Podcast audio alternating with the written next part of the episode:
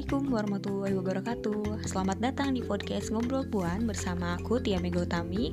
Kali ini kita kedatangan teman-teman dari Millennial Reformis Jakarta. Podcast kali ini kita bakal membahas tentang Millennial Reformis Sebuah jalan menjadi perempuan yang berdaya. Oke langsung aja ya daripada penasaran. Hai semuanya. Hai. Halo, aku mau kenalan dulu dong satu persatu. Uh, Boleh deh dari yang sebelah kanan nih Halo, Assalamualaikum. Aku Nadia, Nadia Matul ya, bisa dipanggil Nadia aja. Halo Kak Nadia. Halo, aku Fulah Jumaina, uh, dipanggilnya Fulah. Halo semuanya. Halo Kak Fulah. Hai, aku Mufidah Variani, uh, panggil aja Ufi. Halo Kak Ufi, satu lagi nih. Hai, aku Yolanda Eka Sapitri, hmm, bisa dipanggil Yesa. Halo Kak Yesa, halo semuanya, selamat datang. Oke, uh, di sini adalah temanya kita kali ini tentang milenial reformis, sebuah jalan menjadi perempuan yang berdaya. Uh, aku tertarik uh, mewawancarai kalian karena kalian adalah bagian dari milenial reformis. Tapi sebelum dari milenial reformis, pasti teman-teman udah aktif dari berbagai latar belakang ya organisasi. Uh, mungkin ada yang dari beberapa organisasi nasional atau dari NGO atau yang lainnya. Mungkin aku mau ada beberapa pertanyaan sih buat teman-teman. Uh, yang pertama ini mungkin uh, teman-teman uh, perempuan kalian kan memang aktif banget di luar nih.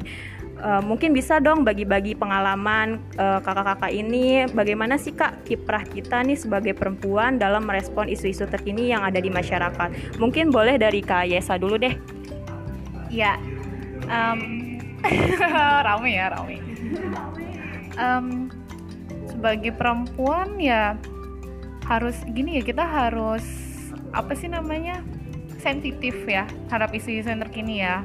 Harus sensitif gitu apa aja sih isu-isu terkini yang sedang gencar sedang bicarakan gitu kan. Apalagi perempuan ini kan harusnya sih ikut andil juga ya dalam publik gitu kan. Apa yang bisa kita kerjakan apa yang bisa kita kontribusikan ya maka kita lakukanlah gitu kan.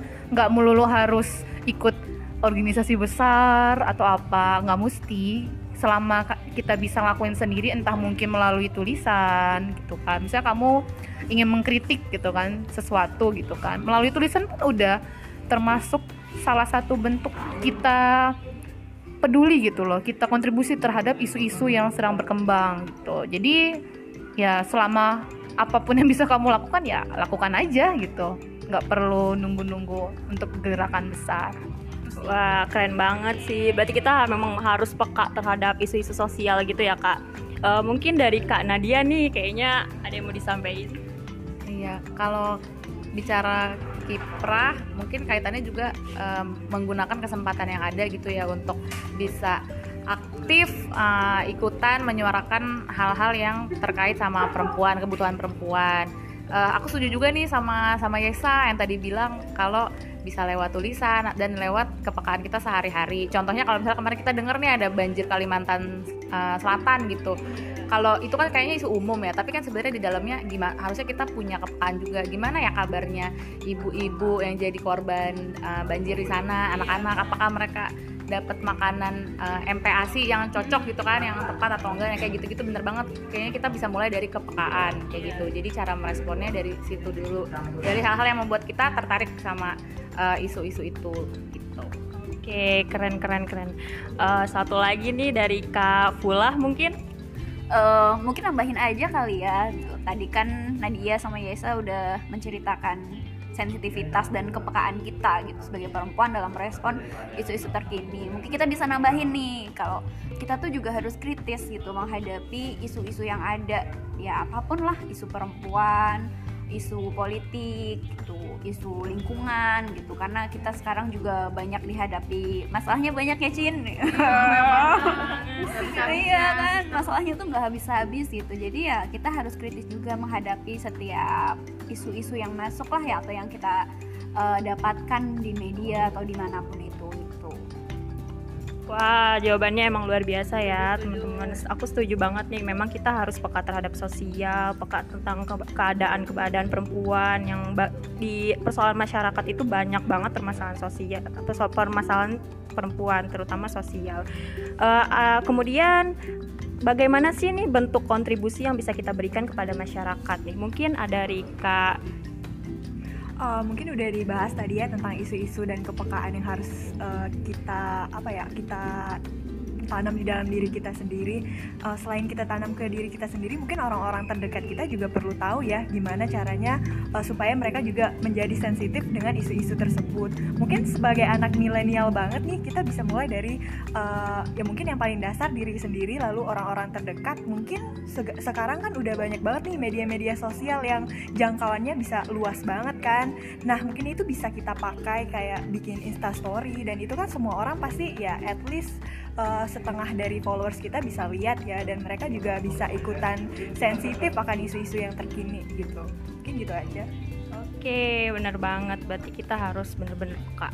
Kemudian, ya aku tuh lihat dari latar belakang kakak-kakak semua yang memang sebagai aktivis perempuan ya luar biasa, sudah banyak berkontribusi untuk masyarakat. Nah, mungkin di sini aku nanya ada nggak sih kak hambatan-hambatan uh, ketika kakak sedang berkiprah uh, khususnya di ruang publik ya? Bagaimana sih cara kakak untuk bisa mengatasi hambatan tersebut?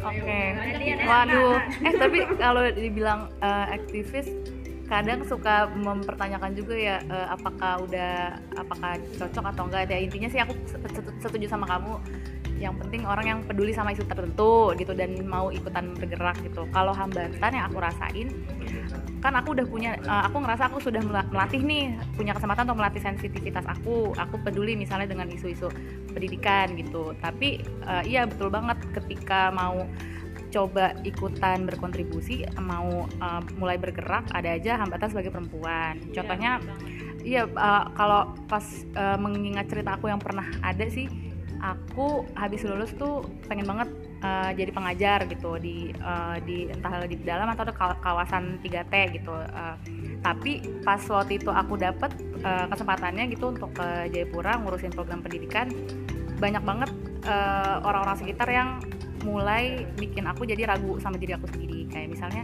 kamu kan perempuan di sana nggak ada saudara gitu terus habis itu uh, kamu kan nanti harusnya uh, fokus aja sama kerjaan yang misalnya lebih lebih memberikan keuntungan finansial buat kamu. Nggak perlulah uh, jauh-jauh ke sana yang kayak gitu-gitu. Jadi kadang kita udah punya sensitivitas tapi orang-orang sekitar merasa perempuan tuh nggak harus pergi jauh gitu. Apalagi katanya nggak punya pendamping kayak gitu. Mungkin teman-teman yang lain ada juga punya pengalaman-pengalaman. Iya bener. Gimana nih kalau Kayesa kalau aku nggak kayak Nadia ya backgroundnya yang udah pergi jauh nih pasti kan. Kalau dia udah membahas jauh-jauh berarti dia udah pernah pergi jauh gitu kan. Aku juga hampir sama tapi mungkin bedanya pergi jauh aku itu kan nggak lama. Tapi memang ada sih sama hampir sama. Selalu ada keraguan-keraguan untuk pergi keluar keluar dari uh, zona nyaman kita iya, untuk untuk lebih tahu ya iya. di daerah-daerah itu seperti apa sih gitu kan masalah-masalah itu seperti apa nah yang paling meyakinkan orang tua sih karena yang paling krusial itu orang tua yang gampang terpengaruh dari omongan orang dan omongan media. Biasanya itu sih. Jadi aku selama um, berkiprah ya banyak aktivitas aku kan nggak cuma komunitas di luar aku juga organisasi kemahasiswaan juga masih aktif ya. Paling menjaga hubungan dengan orang tua sih ngasih apa namanya penjelasan ya pengertian gitu bahwa yang aku lakukan baik-baik saja gitu. Dan selama mereka memberikan kepercayaan ya aku selalu jaga itu dan membuktikan apa yang aku lakukan ya positif gitu semuanya gitu. Dan punya aku juga akhirnya punya rasa apa namanya terpuaskan lah apa yang aku lakukan. Kayak wah ini nih passion aku gitu. Ternyata yang apa aku lakukan aku puas gitu loh. E, apalagi bisa membantu orang gitu kan ya senang aja gitu. Apa yang kayaknya teman-teman juga gitu deh kalau sama passion yang kalian suka gitu dan kalian bisa lakuin dan kayak ada support dari orang-orang terdekat juga kayaknya pasti seneng banget kan? Nah iya gitu. Paling ya itu sih kalau aku sih ya menjaga hubungan baik dengan orang tua itulah. Iya benar. Karena bagaimanapun orang tua kita ya tetap orang tua gitu ya. Mungkin dari kak Ufi nih gimana nih kak? Uh, sebenarnya nggak terlalu ada yang aktivis yang terlalu kayak pengalaman kayak sama kak Nadia ya. Uh, mungkin kalau buat hambatan apa ya? Uh, mungkin lebih ke ya sama sih ya karena kita perempuan orang tua suka meragukan. Ya malah kadang kita kepikiran gak sih? Ternyata sebenarnya hambatan itu ada dari orang-orang terdekat kita. Malah Harusnya orang- pendukung malah iya, jadi ya. Malah dari orang-orang terdekat kita yang sering meragukan ya padahal kita kan dia tahu kita gimana. Harusnya mereka mensupport dong apa yang kita sukai. Tapi ya begitulah mungkin karena kekhawatiran gitu ya. Dan lagi-lagi nih stigma kita sebagai perempuan tuh selalu dianggap lemah dan ya nggak bisa apa-apa. Padahal sebenarnya kita juga bisa buat ngelakuin hal-hal yang yang dianggap yang diragukan orang tua kita sendiri. Mungkin ya kurang lebih sama ya. Sama kayak Kayesa sama Kanadia juga. Iya memang benar sih kita itu memang makhluk yang luar biasa sebenarnya gitu.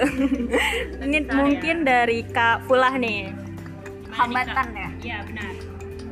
sama aku orang tua tuh bener-bener kayak jadi orang terdekat kita ya yang menghambat kita cuman mungkin aku cerita lain dari selain orang tua sebelum aku kan sekarang lagi lagi kuliah nih gitu lagi ngejar kuliah di magister gitu di S2 nah sebelum aku berada di posisi sekarang aku banyak jadi volunteer banyak eh, di organisasi mahasiswa juga gitu. Nah ketika aku di organisasi mahasiswa yang mana dominannya itu memang laki-laki gitu. Dan karena aku perempuan awal-awal tuh sempet kayak karena aku perempuan terus sulit untuk dapat kepercayaan dari sesama teman di organisasi yang mayoritas di antara mereka adalah laki-laki gitu. Jadi kayak ada apa sih sebenarnya dengan gender? Gitu. dan aku padahal tidak memilih gender perempuan gitu kan. Tapi ketika aktif di organisasi mahasiswa pada saat itu malah di underestimate gitu lah under underestimate ah gara-gara perempuan gitu. Gara-gara keperempuananku tapi ya struggling sih gitu struggling sampai akhirnya berada di posisi aku bisa membuktikan bahwa gender itu tidak akan mempengaruhi leadership kita tidak akan mempengaruhi aktivitas kita dalam hal dalam berorganisasi atau dalam berkontribusi kita dalam hal apa pun lah gitu. Iya benar banget. Karena emang kita sama ya semuanya sama di mata Tuhan sama di mata negara dan masyarakat. Iya bener banget. Iya oke. Kemudian eh, tadi udah sih jelasin tentang hambatannya. Mungkin sekarang nih eh, ada nggak sih kak faktor internal dan eksternal yang mendorong kakak untuk terus berkontribusi, memberikan manfaat dan berkiprah di masyarakat. Dari Kak Yesa mungkin? Iya, eh, kalau internal berarti dalam diri aku ya. Memang dari aku sekolah, aku tuh udah ada gejolak-gejolak yang memang iya iya bener jadi dari zaman sekolah itu mulai dari TK SD itu aku ngerasa kayak berbeda bukan berbeda dalam artian apa apa ya. Aku ngerasa kalau ada ketidakadilan sedikit aja aku kayak merasa emosi banget gitu. Emosi banget gitu entah kenapa gitu kan. Dan mungkin karena dulu nggak tahu ya eh, namanya kita belum pernah ada pembelajaran eh, apa sih harus eh, apa namanya berkelakuan adil itu seperti apa. Tapi memang aku dari kecil udah ngerasa kalau ini nggak adil aku kayak marah kayak emosi dan harus adil. Dan apalagi dunia patriarki ya. Keluarga aku agak-agak patriarki nih gitu kan. Itu kerasa banget gitu kan. Nah dan mulai sadar itu kayak memang kuliah ya. Kuliah kan kita mencari tahu ya eh, jati diri kita seperti apa pengetahuan di luar lebih banyak. Dan itu aku baru sadar oh ternyata memang aku dilahirkan harus eh, menjadi salah satu bagian untuk melakukan perubahan gitu. Mungkin nggak semua orang apa ya mendapatkan kesempatan untuk eh, dapat apa namanya bisa melakukan kontribusi lah gitu untuk masalah isu-isu khususnya perempuan ya.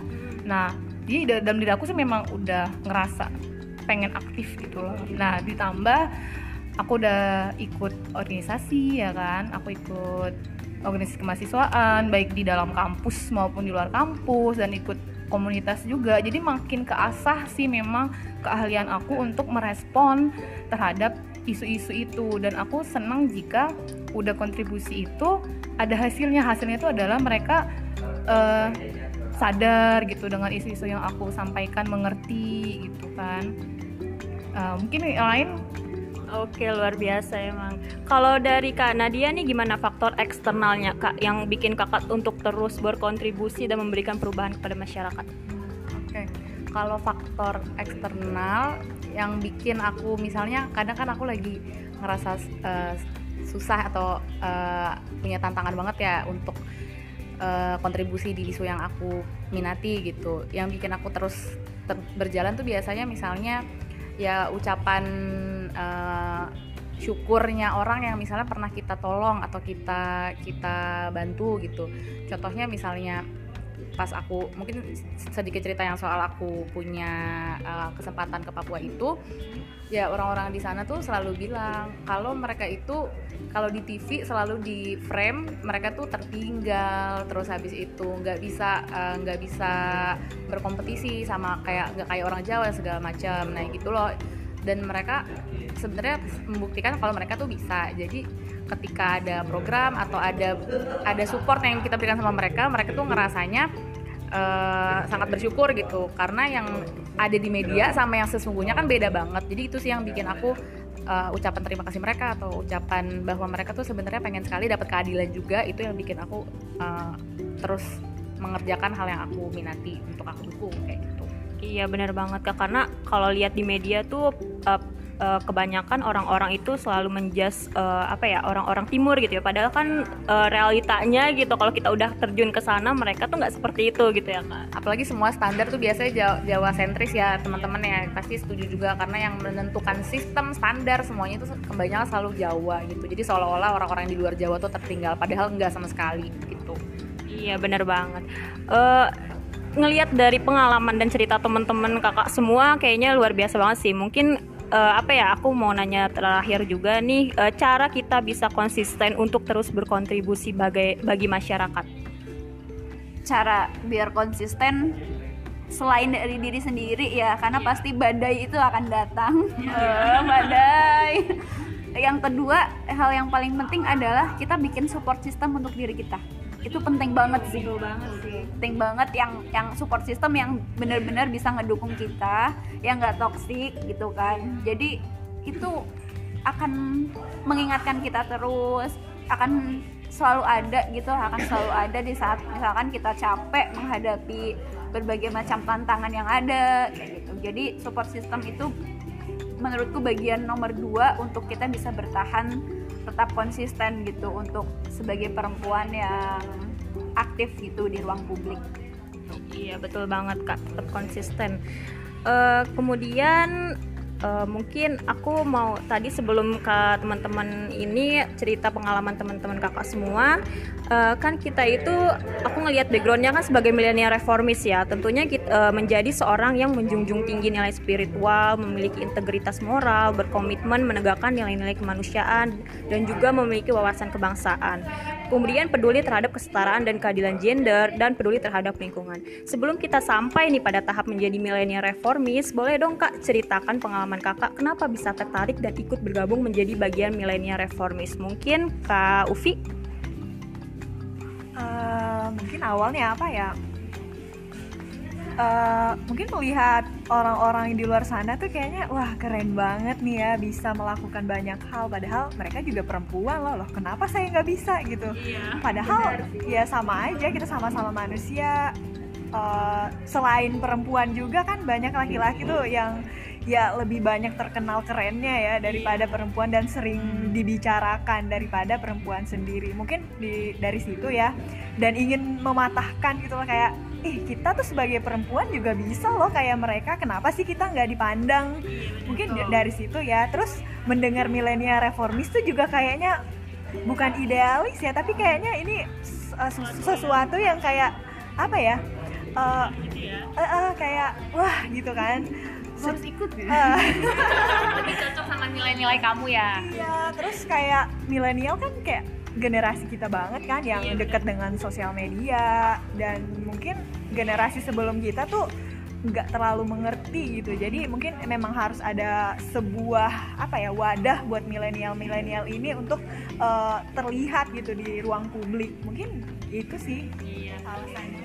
Iya bener banget. Kalau Kafula gimana pak alasan bergabung ke milenial reformis itu jujur aku tuh agak-agak pesimis ya sama kondisi khususnya kondisi perpolitikan dan di negara kita gitu. Mungkin karena basically aku juga lagi belajar ilmu politik kali ya. Jadi kayak aku tuh agak-agak hopeless gitu. Terus aku mikir apa sih yang bisa aku lakukan?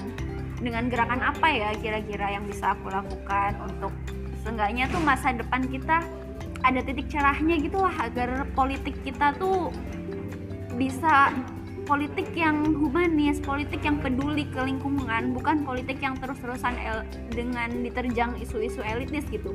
Akhirnya aku melihat MMR gitu, ada pelatihan ini, aku melihat kayaknya wah ini bisa nih jadi jalan aku untuk ikut berkontribusi dalam apa menghadang atau apa sih? Menghadang ya aku merasa aku tuh sebagai perempuan muda gitu ya ya aku harus tetap berkontribusi lah gitu. Masa aku mau diam-diam baik gitu kan? Diam-diam baik gitu. gimana gimana masa depanku 5 sampai 10 tahun ke depan kan ada di tangan aku. Ter- dan juga masa depan generasi-generasi setelah aku juga saat ini tuh ada di menurutku ada di generasi-generasiku gitu. Jadi why not gitu? Ya aku harus join gitu dan impactnya juga buat diri kita tuh luar biasa banget ya kak. Bener banget sih. Iya bener. Kalau menurut kak Yesa gimana nih kak? Ah, aku ya eh, pertama mungkin karena aku suka kesibukan yang ada dampaknya gitu ya ada impactnya gitu kan melihat wah muslimah eh muslimah maaf. Salah. Kak. Milenial reformis ini kayak kayaknya ada sesuatu dampak nih yang akan aku hasilkan gitu dampak positif gitu kan. Kayak wah berarti aku harus ikut gitu. Karena semakin aku berkontribusi mungkin akan semakin banyak nih dampak positif yang aku hasilkan. Dan berarti semakin banyak orang-orang yang terbuka nih gitu pikirannya terhadap perempuan-perempuan gitu. Karena jadi berguna ya? Iya, eh perempuan berguna loh. Perempuan berguna cuma nggak terlalu diekspos. Iya, ya kan? Kalau kita dianggap selama ini jeritan hati, jeritan hati ya. iya bener-bener. Aku sepakat. Kita susah banget nyari role model perempuan, Iya, gitu bener. kan? Mungkin eh, mengikuti ini mungkin salah satu dari kita bisa lah jadi role model gitu ya. Iya, Siapa amin. tahu ya kan? Amin. bisa semuanya sih ya salah satu Iya betul betul. Amin. oke kalau kak Nadia nih gimana nih kak alasan gabung pastinya dari keresahan gitu kebetulan aku karena sekarang lagi kerja tuh dampingin buruh yang kebanyakan tuh kan buruh garmen tekstil tuh perempuan ya mereka itu di- diajarin mengenai eh, harus bisa jadi pemimpin gitu. Terus juga harus berani untuk speak up ketika dapat kekerasan atau pelecehan seksual. Tapi ujung-ujungnya mereka tuh kayak dibungkam lagi gara-gara ketika mereka balik ke rumah suaminya bilang nggak nggak boleh gitu nggak boleh nggak boleh berorganisasi atau eh, nggak usah pulang kerja itu harusnya langsung pulang karena harus beberes dan segala macam nah jadi selalu mental. Makanya aku kayak butuh banget belajar dan ketemu orang-orang yang eh, pengen ngedukung perempuan dan juga memberikan referensi eh, pemikiran lain gitu tentang perempuan itu nggak dibatasi bahkan sama oleh agama apa pun kayak gitu nah jadi senang banget ketemu teman-teman di milenial reformis yang progresif gitu ya. Iya, semuanya aktif ya Eh, terakhir deh nih, eh, boleh dong eh, kesan dan pesannya untuk seluruh masyarakat Indonesia, terutama perempuan ya, dari kakak-kakak semua sebagai bagian dari milenial reformis. Kesan pesannya kak? kalau untuk pesan untuk diriku juga eh, bertemanlah dengan lebih banyak orang yang beragam gitu. Jangan sampai hanya kita maunya kenal sama circle yang itu itu lagi gitu. Karena banyak banget kelompok-kelompok yang gak berkesempatan untuk berbicara gitu. Jadi kita harus lebih banyak mendengarkan dan bergaul gitu. Terus kemudian juga eh, perhatikan orang-orang yang rentan kayak perempuan lansia orang-orang adat segala macam. Jadi eh, jangan terbatas sama pergaulan yang selama ini kita punya aja gitu. Iya benar. Kalau Kak Fulah, kak pesan dan kesannya? Eh, lakukan apa pun yang itu bisa berdampak tidak hanya untuk diri sendiri tapi juga untuk orang lain sekecil apa pun itu. Lakukan aja. Bener banget, kita harus bisa memberi- memberikan perubahan untuk semuanya. Kalau Kak Ufi nih kak, mungkin lebih ke ya keluar dari comfort zone ya. Soalnya kayak ya selama ini mungkin kita kayak aduh ya udah deh kita diem diem aja nih. Kayak selama ini kan perempuan lebih kayak takut buat speak up atau ya karena takut dengan uh, pandangan publik tentang kita gitu kan padahal enggak kok kita harus keluar dan mulailah buat uh, apa ya mengajak orang-orang terdekat kalau hey gue juga bisa buat jadi seperti itu gitu Iya bener. mungkin itu aja sih Kalau Kak Yesa terakhir kak gimana nih kak? Nah, aku terakhir kayaknya harus memberi kesimpulan nih. Iya, bisa kak. sebenarnya jawaban tuh udah semua dari mereka kalau aku untuk diri aku dan untuk kawan-kawan nih yang mendengarkan ya kalian selama ini misalnya sedang berjuang ya semoga tetap istiqomah tetap konsisten dengan perjuangan kalian selama itu untuk kebaikan. Karena nggak ada usaha yang sia-sia pasti akan ada hasilnya gitu. Entah mungkin nggak sekarang pasti ada hasilnya kok. Ya intinya tetap semangat buat teman-teman semua ya uh, dan jangan pernah merasa bahwa perempuan ini adalah makhluk yang lemah kita bisa kok lebih dari apa yang kita pikirkan Iya benar banget. Ada para. Wah luar biasa sih jawaban dari kakak-kakak semua bikin kita melek gitu ya terhadap uh, keadaan masyarakat yang selama ini selalu menjustifikasi bahwa perempuan adalah nggak bisa ini nggak bisa itu padahal perempuan tuh makhluk yang luar biasa sih. Uh, karena kita sudah di penghujung acara, mungkin aku bisa mengucapkan terima kasih semuanya. Iya, terima kasih sudah uh, mau bergabung dengan podcast aku. Mungkin maaf banget buat pendengar di sana kita uh, terlalu banyak apa ya? suara-suara gitu. Karena kita apa ya lagi lagi nongkrong bareng sebenarnya. iya benar. Karena kita posisinya lagi nongkrong bareng kita juga pengen ada impact untuk uh, teman-teman semua jadi ya udah deh kita adain podcast aja.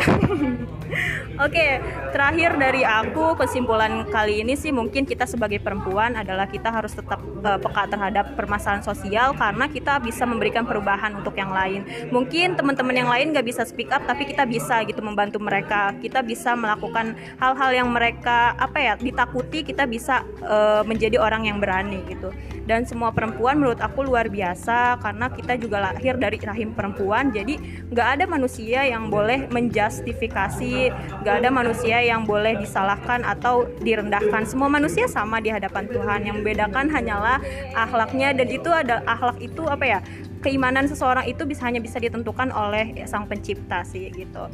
Oke, okay, uh, eh, mungkin dari aku sebagai host, aku mohon maaf apabila banyak hal-hal yang kurang. Terima kasih kepada semuanya, terima kasih yang udah gabung dan udah mau mendengarkan. Iya, mungkin kita uh, sudahi. Mungkin sekian dari aku. Wassalamualaikum warahmatullahi wabarakatuh. Bye.